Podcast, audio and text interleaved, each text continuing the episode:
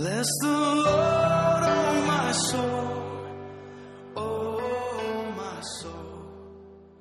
Uh, I'm trying to start with um, but every time I think every time you open it, your mouth, it's like, uh. because I'm automatically thinking what I have to say. Uh, Wow, that's quite a tick you have there. A verbal tick. yeah. Do you know that? Did you watch Modern Family this week? I believe so. Was it a repeat? No, it was last week. Not this week. Not this Wednesday, but the Wednesday before. Well, anyways, if you recognize the story, you obviously watched it. The wife, I can't remember her name. The the main wife in this story, the show, has a tick where she laughs. Oh yeah, where she couldn't- smiles. The, what, I did, I missed the very beginning, but the kid's friend dies or something like that. Yeah, it was the old neighbor next door. And was it a young kid? No, it's an old old So man. a man. Okay. Yeah.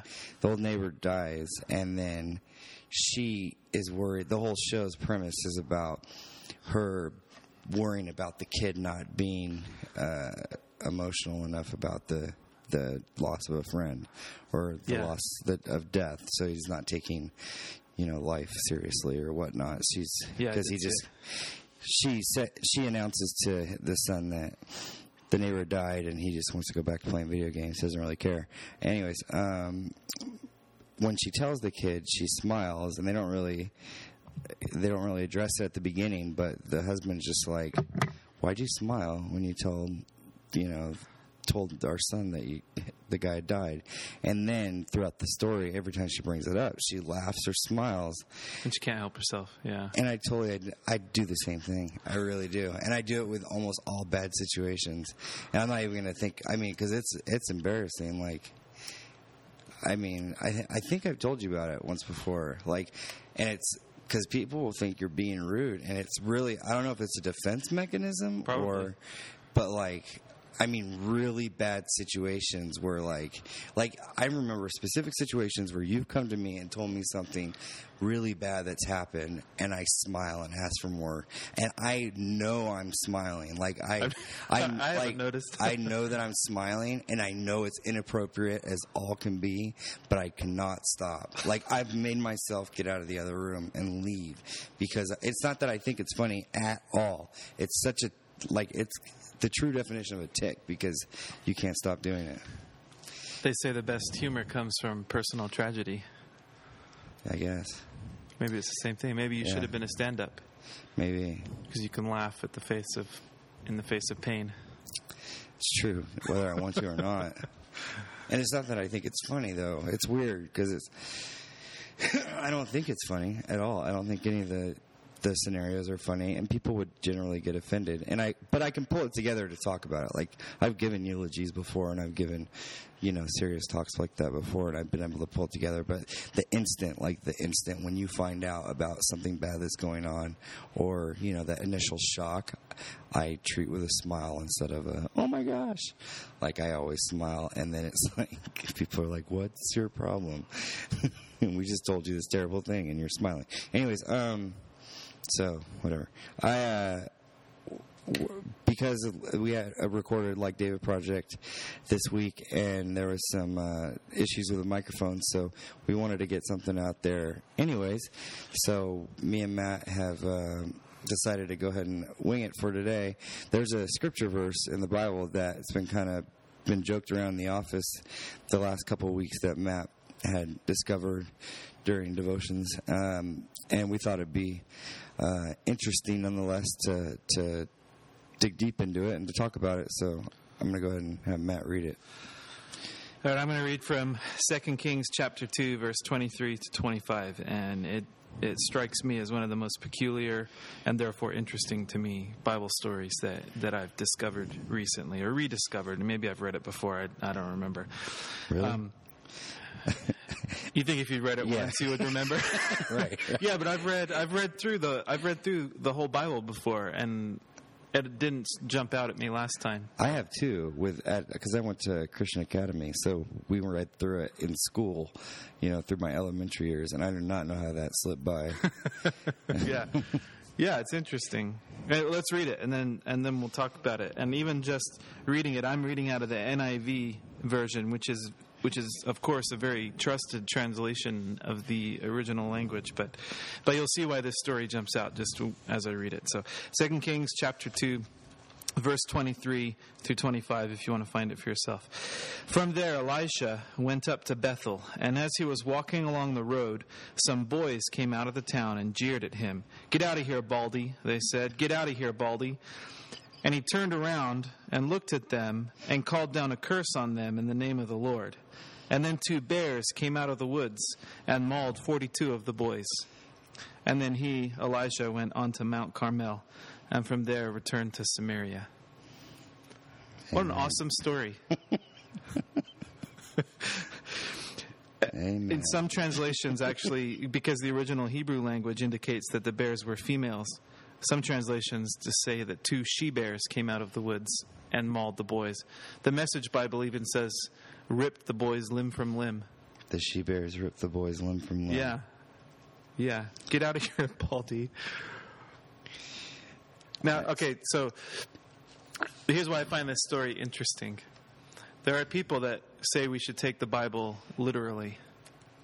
And if you do that, that's a very hard story to understand. Because what it sounds like is that Elisha used his powers as prophet of the Lord to take vengeance upon those boys. In fact, uh, how would you describe, like, just hearing what I read, John, how would you describe that story transpiring? Like, after having heard it in English, replay it, describe it in your own words. First off, it sounds like the beginning of a good joke. Um, I would describe it as a bald guy was made fun of by some kids and summoned God to sick them with she bears and ripped them apart. And I don't think there's any other way you could spin it, you know? like, like, I don't know of any other way to describe it because it's pretty straightforward. It's black and white. Exactly. You know, there's a there's a, a Bible online called the Skeptics Annotated Bible, which is and it's in English. I think they might use the King James translation if I if I'm right, and maybe I'm wrong. But what they do is they go through the Bible line by line and try and point out things that they believe are inconsistencies or strange or weird.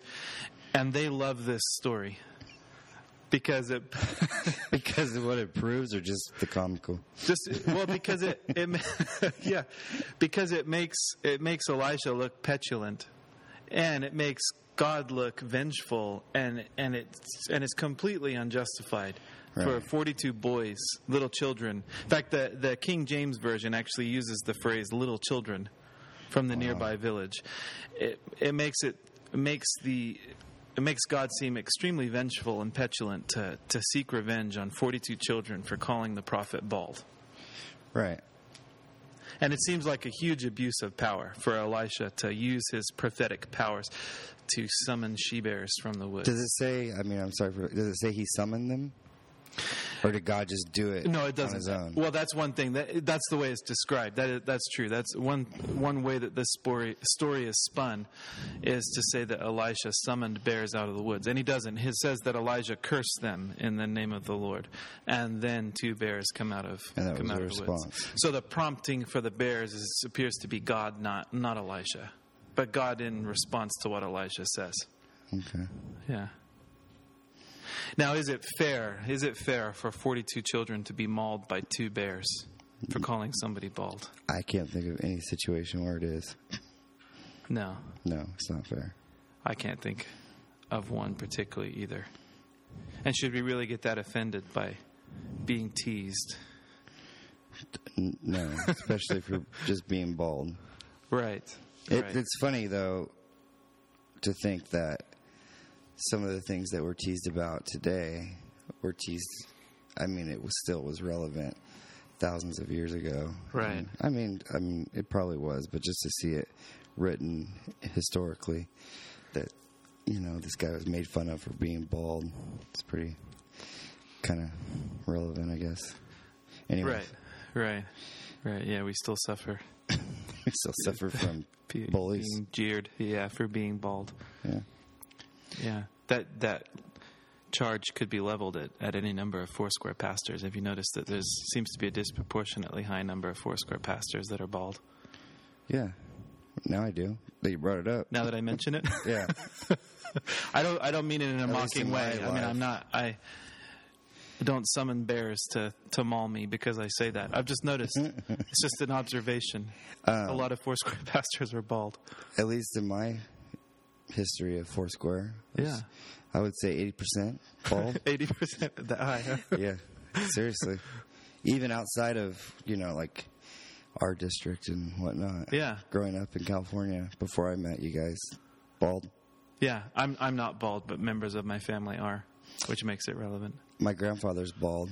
I mean, my grandfather's an awesome guy. He's grew up. He's he's pretty much one of the very few Christians in my family, and was a huge influence on my life. And he's known for being bald. He's been bald since he was a young man, and um, he used to wear a T-shirt that says, "How'd it go?" Um, I used to think it was hilarious. God made o- God made only so many perfect heads. The rest he had to cover up. And he totally wore a T-shirt around everywhere. That's great. because he like embraced his baldness. That's great. But regardless, so do you believe that? Okay, now let me. I mean, these seems like obvious questions. One, because it's written in the Bible, you believe this has happened. This happened on Earth. Yes, Okay. I do Two, believe this happened. Why do you? What is the reasoning? Why would God commit those acts? Well, here's what I think is interesting about this story. The superficial, literal reading of this in English, I think, paints a completely wrong picture of what's actually taking place here. So, somebody picking up their Bible and reading this in English, I think, would come to the logical conclusion that God is vengeful and has no sense of humor. Oh, I think the opposite. On the second half, God's vengeful and has an incredible sense of humor. Because you're amused by the she bears. But I get what you're saying. Yeah. But see, and that's why I find this story so fascinating is somebody can pick this up and they can say, look, this is what the Bible teaches. This is the kind of God that you serve. But the truth is, if you spend any time at all looking into to the context of, of how this is written, of the original language that it was written in, and of what was actually being communicated in the Hebrew, and this portion, let's remember, of the of the scriptures was written originally in Hebrew and translated into English.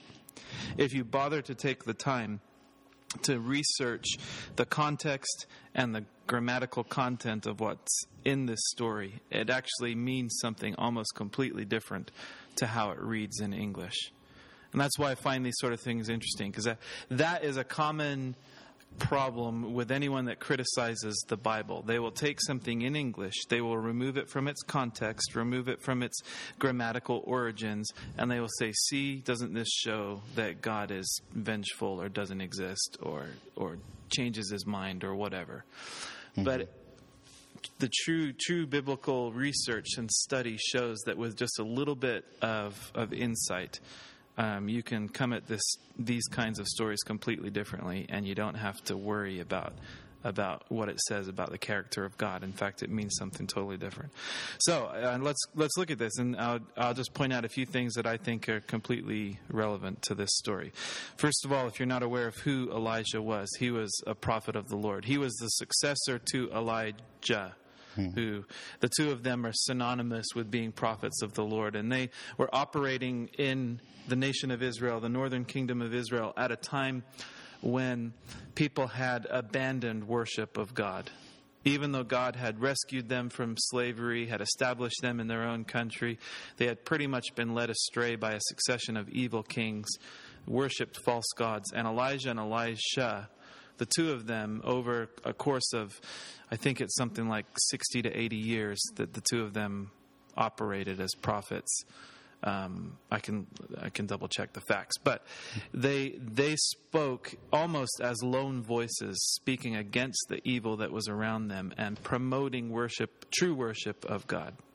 And that's important to this story, because when it says that Elijah went up to to Bethel, um, that town even though the, the name Bethel means house of God, at that eh, time in history, that town had a notorious reputation for being evil. It was a hotbed of sinful activity, of people that um, actively opposed the work of Elijah and Elisha in trying to reestablish true worship in Israel. So Elijah, sorry, Elisha in this case, he was passing a place that was notoriously evil that stood in direct opposition to the work that he was trying to do as a prophet of the Lord. For that reason, this story actually, we should read it with a little bit more of a sinister, threatening edge because he wasn't just going from one town to another. He was going heading towards a place that was evil, that was that was bound to take opposition to what he was saying. So we should read this and recognize that there there is the potential for a great threat against the prophet because of where he's going. Mm-hmm. And I think that changes the tone of, of the story a little bit, and it's important.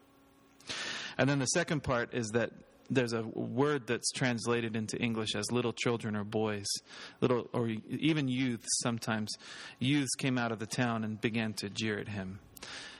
What's important to note here is that is that that word can be used for anybody in Hebrew. The word that's chosen can be used for anybody that's under the age of 30. So even though they it is possible that they were little children, it could be that they were men up to the age of 29 as well. That term youth that's applied there is used of Joseph when Joseph was in prison, um, a captive of the Egyptians. And he, he was somewhere between the age of 18 and 25 when he was captive in, in prison, right in, that, right in that age range, at least. At least that's what's thought. So that term youth, although we, it is a good translation of the word, the way that it's used in Hebrew is not the same as the way that we would use the word boy or youth here. And so we have to at least give that that possibility that these were young men. We might use the term young men as opposed to youths in this case. Can you say that's a good translation if it actually means young men? Wouldn't a good translation be saying young men instead of children? Well, there's two ways to translate the Bible. One is to translate it word for word, So you take the Hebrew word and find the, the, the English equivalent. So in that case, the word could be boys or youths, and the, but there's a second way to translate, which is called to, which is really to transliterate, which means to to translate it thought for thought instead of word for word. And so the translations that use the term youth are attempting to to use more of a thought for thought translation whereas those that use boy or child are translating more literally word for word. Neither one is right or wrong. It, it's almost a case of preference. Right. But you have to understand, you have to look beyond the English and understand the Hebrew. And I'm not a Hebrew scholar, but I'm willing to use a tool like Blue Letter Bible, for example, online right. that that explains what the original words well, mean. Today's today's world, you don't have to be a scholar to figure stuff like that out. Yeah. I mean, just what you figured out there, you you can. I mean, tell me if I'm wrong. You can't figure out on the internet just by going to a place like Blue Letter Bible, um, or a you know some kind of biblical reference or even language reference that goes you know into the actual language that the Bible was using, um, which seems to be a lot of times there's more to find out. I mean, I hear references to Hebrew and Greek and the meanings behind the words that were, were originally used definitely expand on the meaning of what God is saying to us through His Word. Um, yeah. So, I mean, a story like this, again, correct me if I'm wrong, isn't black and white. It's not, you know, it's something. I know it's a comical story, but it's not. There's more to take in thought. This is, I mean, my initial translation is about a bald guy that gets up and some kids make fun of him and God calls down she bears. Like, I mean, that, right. that's funny. But another way to look at it is God's prophet was going into an evil place and he protected him, you right. know, from angry men. Right. So, I mean, that's not black and white. No, it's not black and white. And that's the problem with anybody that, that that does take a very hardline stance, what we would call fundamental stance. A fundamentalist is someone that that believes in a literal understanding of the Bible. But unfortunately, because we're not Hebrew scholars, what we're basing that fundamentalist approach on is the English translation, which is limited. It, uh, Uh, which is what you're saying. There can be more to it than just what's written. In fact, you you could even argue when we say that the Bible is infallible, and it doesn't make any mistakes. What when I say that, I'm thinking of the original language of the Bible. Mm. That is infallible. But but given the fact that you can translate that word into different ways, you, you're on a little bit shakier ground claiming that any one English translation is infallible. Really, you have to take every English translation together, amalgamate them into something like the Amplified Bible, which is actually the point of the Amplified Bible is to try and give every possible explanation mm-hmm. for for a word in any given situation. Mm-hmm. But then it becomes hard to read. It becomes difficult to you know to stand upon. Right. But yeah, there there is a there is a problem there. If you if you believe in translating the Bible literally or taking the Bible literally, you there are times when you come up against a difficult story like this, and it's hard to explain. And we've I think we've talked about this before in a podcast, but I don't take a literal approach to reading the Bible. I read the Bible a, as a literary form, which I think is a slight distinction in words, but it changes the meaning because when I when I say I read it as literature, not literally, I mean that I read the portions that are historical as if they were historical. I read the portions that are poetic as if they were poems. I read the portions that are that are. Um, uh, written as pastoral letters. I read those as pastoral letters, and I don't try and extrapolate too far beyond that. And the poetic one is the most obvious. If something is a poem, it can use symbolism to describe truth without being literally true itself, just as we do in poems this to this day. And so. Uh, it depends on your approach to how the Bible is supposed to be read um, how you understand these things and what you mean by terms like the Bible is infallible. This could be a really good introduction into how to read the Bible. Yeah, future podcast alert. Or your sermon. I know you want you want to put this in a sermon, but Well, at some point, yeah, yeah, maybe. or wanted to. Let's let's go through the story a little bit more because there's more that I think it, it it reinforces the idea that actually what's happening here is Elisha is in a very dangerous situation and God's taking an extra special care of him. Um, so, uh, if we read it with more of an understanding of the original language, Elisha is, is in a very dangerous situation, and some young men are jeering at him. And then their jeer, at least in the NIV, says, Get out of here, baldy. So they're making fun of him being bald. Mm-hmm. Let's let's talk about the bald the bald thing first.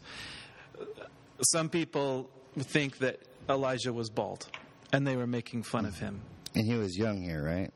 He was, yeah, he was probably he was he was middle aged probably, and so if he was bald, he might you might call it premature baldness. In which case, they're making fun of his physical description. Hmm. Now that's we know that's bad. Like if we if our kids get bullied at school because of their physical appearance, we hmm. know that there's a problem. It's not a problem that you would kill 42 Summon she bears. bullies. Yeah, yeah. But it could be they're just making to. fun of him for being bald. But I have heard at least one commentator suggest that what they're actually making fun of is the fact that Elisha might have been wearing a kippah or a yarmulke. Some people know it better as a yarmulke, that, that head covering that the Jewish people uh, wear on the tops of their head, which make, gives them, at least from a distance, the appearance of being bald. Mm-hmm. And as a prophet of the Lord, there is a good chance that he had his head covered in, in response to the to the law of God. So there is at least a warrant for suggesting that perhaps what they were making fun of was his position as a prophet, a posi- his position as a true worshiper of the Lord. Hmm. They are rejecting him as a prophet and making fun of the fact that he is underneath the covering of the kippah. And the kippah is, sent, is just meant to be like a symbolic reference to placing yourself under the covering of the Lord. That's why they wear it on their heads. They're, they're symbolically placing themselves beneath the Lord's covering. Mm-hmm. So then you start to see that what could be happening here is they're actually directly challenging Elisha's position as a prophet of the Lord, making fun of it, mocking that. And then their threat. In the NIV, it reads, Get out of here. But in most translations, it reads, Go on up. Go up. Go out of here. And you have to remember that this story happens immediately after Elijah, who was Elisha's mentor and senior partner in the profiting business. Pro- that profiteering, that's the wrong word, isn't Profiteering. it? the prophetic business. Pro- yeah. It ha- this story happens immediately after Elijah is taken up into heaven in a chariot of fire. Mm-hmm. And so when they're saying, go on up, it's actually a threat. They're essentially saying to him, Are you ready to go to heaven? We're going to send you to the afterlife. Yeah, we're going to send you to heaven whether you're ready or not. Go on up. It's time for you to go join Elijah in heaven. And so I think it would be a legitimate reading of this threat to say that this group of young men is actually posing a direct threat against the life of Elijah himself. Mm-hmm. They're jeering him as a prophet of the Lord, and they're threatening to send him to heaven to join Elijah. Now, um, is there? Do you have any insight on why God may have used female bears? No. That sort of sense of humor, Um, maybe May pop in. there were two bears nearby. and there just happened to be. Yeah. And it was by bears. divine providence that the bears happened to be there. Is there a Hebrew term for she bear? I Have you guess the word that? itself has, I think it has both a masculine and a feminine form. Although we know that mother bears uh, are can be extremely uh, violent if their cubs are threatened. So maybe this group of men, I, now we're really reading into the Bible something that is unnecessary. However, Um, but she bears can be particularly dangerous when cornered. is can you think of any? Is there anything else? I'm kind of putting you on the spot, but is there anything else that any other stories in the Bible that come to mind that may be used by a skeptic as of this one? Not saying comical, but something that because this looks. I mean, you take away the comedy of a bald and she bear and whatnot, which is funny to us in our society. But is there anything else in the Bible where it's like, ah, that's not right? You know, like because that. I mean, you take away all the comedy of that. That seems like a story that is unjust. Um, you know, especially on the on the um, the first layer of what you're reading is kids being killed for making fun of somebody. We've obviously discussed what could have transpired there and how it, you know, a deeper level of the story. But is there any other stories in the Bible or any other, I don't want to say stories, but any other um, thing that recollection in the Bible of a, of a verse like that or Uh, although I, I, I can't think of a specific example off the top of my head, I can speak in, in generalities on this point because there's a lot of criticism leveled at the Bible that the Old Testament in particular depicts God as some kind of vengeful dictator. Um, and there's stories like when the children of Israel were invading um, the promised land, the land of Canaan, and capturing it. You know, there's stories like at Jericho, they were instructed to kill everybody, leave no survivors, kill all the livestock, don't take anything for yourself. Um, and and there there's a, a, a large segment of the um, anti-Bible establishment, the skeptical establishment that looks at those things and, and uses terms like genocide to describe the flood yeah would be yeah the flood the story that we teach our kids is really a story of millions of people drowning uh, Right. because they didn't they didn't meet God's expectations um, yeah, there's there's numerous stories. A lot of it comes out of the Old Testament. New Testament criticism tends to be over um, seeming contradictions in the text. Like you take your four gospel accounts, and one story might say that there were two two men walking along the road, and one one version might only mention one man, and there appears to be a you know disagreement about how many people were there, and if you can't even get the facts straight, how do we know that we can trust the story? Uh, but New Old Testament criticism tends is often along the lines of how can we how can we trust a God or even like a God that's willing to um, order the deaths of thousands of people at a time? And those are those are difficult things with our mindset to understand. In fact, on this last Sunday, I spoke about one of those in, in church Right. too, when we were talking about the story of Elijah and the the contest that he had with the prophets of Baal and how their God was silent because he didn't exist, and, and God accepted Elijah's offering and burned it up. And then it says that Elijah went out and killed the 450 prophets of Baal. You know, and people read those kind of things and they think, "What? What's up with that? Why? Right. Why is God so mean?" I'm one of them. Yeah, and it, it, th- there can be a struggle sometimes to understand. Is there an easy answer? No, there's not an easy answer. There's there's answers that uh, range from um, those were different times back then, and we shouldn't expect people to have the same um, mindset that we do today, and we shouldn't hold them accountable to our 21st century moralistic mindset. We can't superimpose our principles and our morals onto a society. There's some that, that use words like barbaric and primitive to describe those older cultures. Um, there are some uh, answers that say, look, God is justified to do whatever God wants to do. There's some that invoke the idea of grace, that since Jesus Christ has come, we live in the era of grace, and those kinds of events just don't happen anymore because God operates differently. There's lots of different answers, and I think all of them can be valid at, at some times to help us understand. But of all of those, I think probably the most important one to understand is that we experience life now differently than they did back then. Mm-hmm. And I believe that, that the death and resurrection of Jesus Christ was a watershed moment in the history of the earth where everything changed. Mm-hmm. And we have benefited from living in the freedom and liberty of God's grace, where His punishment is delayed for the sake of giving us the chance to experience His grace. Mm-hmm. And we have experienced that grace for so long as cultures and as societies that it's had an influence. And there is less violence done around the world now than there was before Jesus' death. Now there's still great violence, don't get me wrong, and I and I think that we need to be aware of that. There is huge violence done around the world, even sometimes in the name of Jesus. But there's a lot of studies to suggest that we are more advanced now than we were before 2000 years ago. And I think that's a good thing. Yeah. Well, it's it speaks of the progressive nature of, of understanding who Jesus is and what he did. The fact that women are more free now today than they were in the day of Jesus is an outworking of his new creation being put into effect, that people are considered equal and free.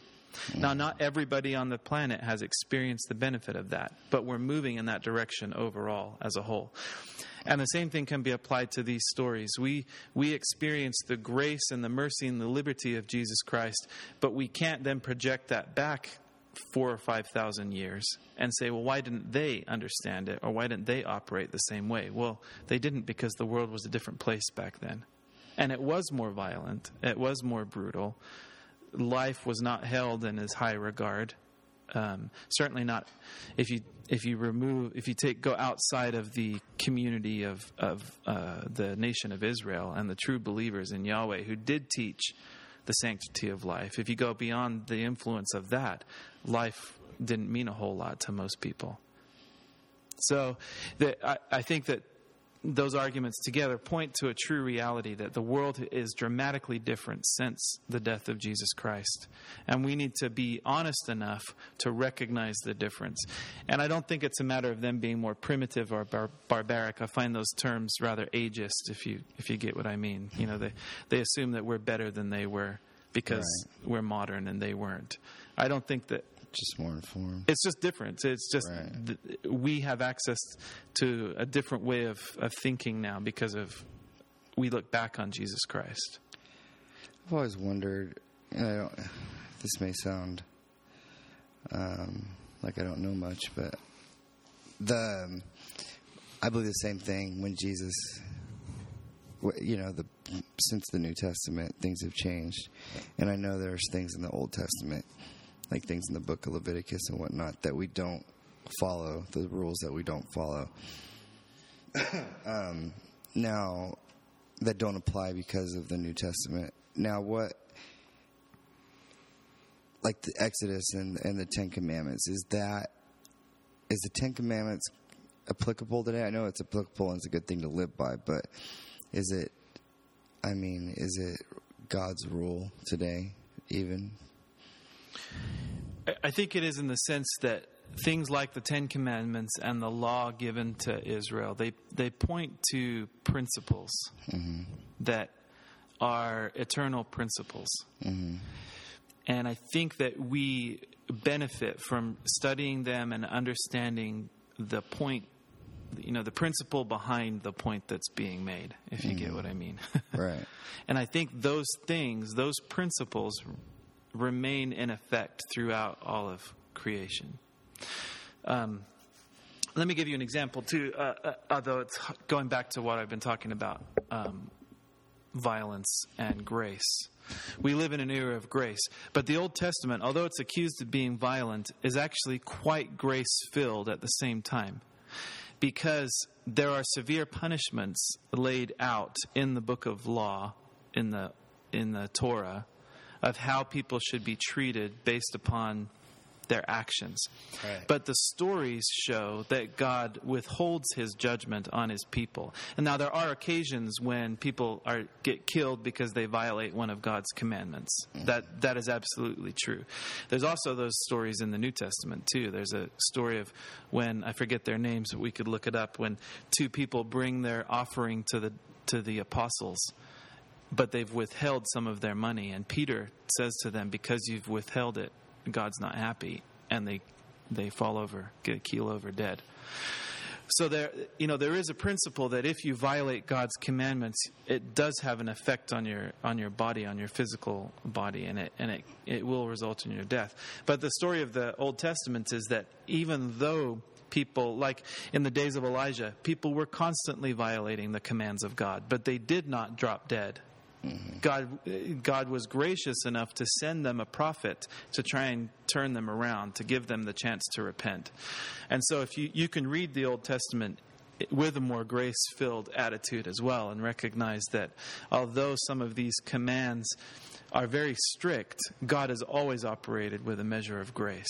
Mm-hmm. And so, in the same way, we take things like the Ten Commandments, like the Levitical commands, and we recognize universal principles, but we the enforcement of those has to be done with mercy, grace, and, and love, I think. Is that a Yeah. good enough answer? No, it is. I think that's good. There's a little more in the in the story, I think, if we turn back to it. And the last point that I was going to emphasize here is that Elisha, in response to the th- the visible threat against his life, curses the young men in the name of the Lord. And I that word curse is interesting because in our culture what we tend to think of is is like witchcraft, like a hex or something, you know, a Yeah. curse that's placed. And it's worth noting here that um, the the word curse in Hebrew has a slightly different connotation than we might have in, in English. And curse in Hebrew is the opposite of bless. And those the blessing or cursing is a very common term throughout the Old Testament scriptures. And it's always in relation to God's commands. So basically, if you if you keep God's commands, then you are blessed. If you violate God's commands, you are cursed. And so it's not like he was putting a hex on these young men or summoning the bears himself. He was actually pronouncing vocally that they, they were violating God's commands, that they had fallen short of what God intended, that they had misunderstood. And these were men uh, from Israel that should have known better. These are men that should have Right. grown up knowing the Lord and knowing what, what the, the old the, the Torah said, you know, the, the books of the law, and yet they had abandoned all of that. And so they were being pronounced as having fallen short of God's commands. So being cursed could be like saying you're cursed is doing something wrong. It can almost be a verb. Um, It, it's Like it's related to the term punishment. If you violate God's commands, you are will be punished. And so, in that sense, it's almost like a warning. If you you're going to be punished, and a blessing is more of a reward. If you do what God says, you'll get a reward. And that reward is not financial. That's the that's topic for another Bible another like- podcast. But Right, financial. Uh, no, but like blessed, like doing the right things in life, and you'll be, or in God, you'll be blessed.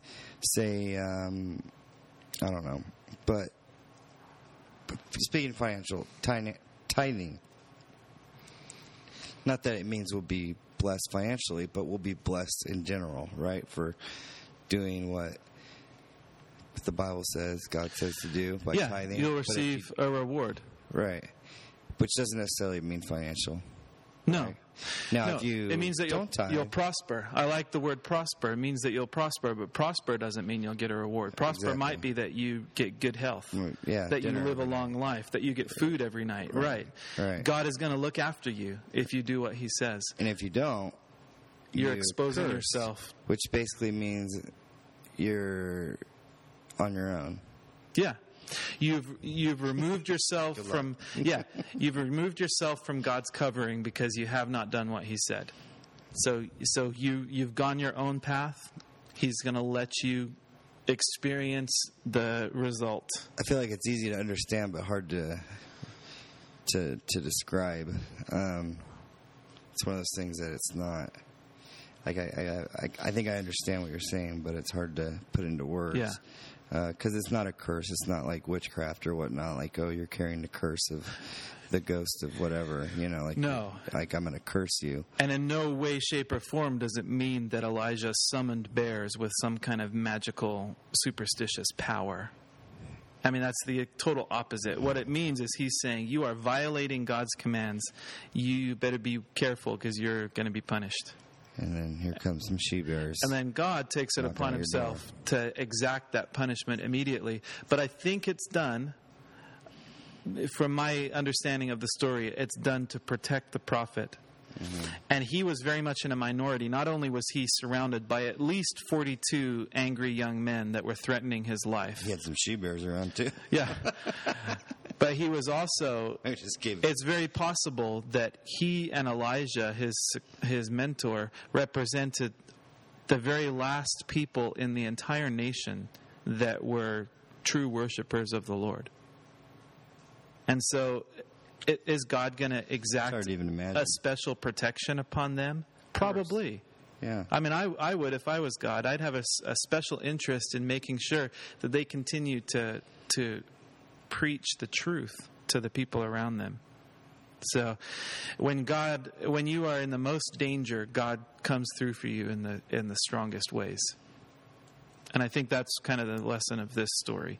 He was in perhaps one of the most perilous situations you could imagine, with a visible and active threat against his life, and God did something extraordinary to protect him.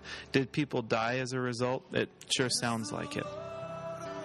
But God had a vested interest and a reason for preserving his life. And I think that that's important to note. Sing like never before.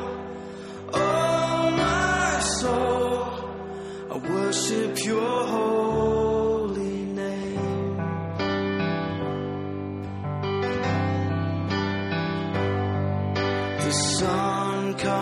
comes up, it's a new day dawning. It's time to sing your song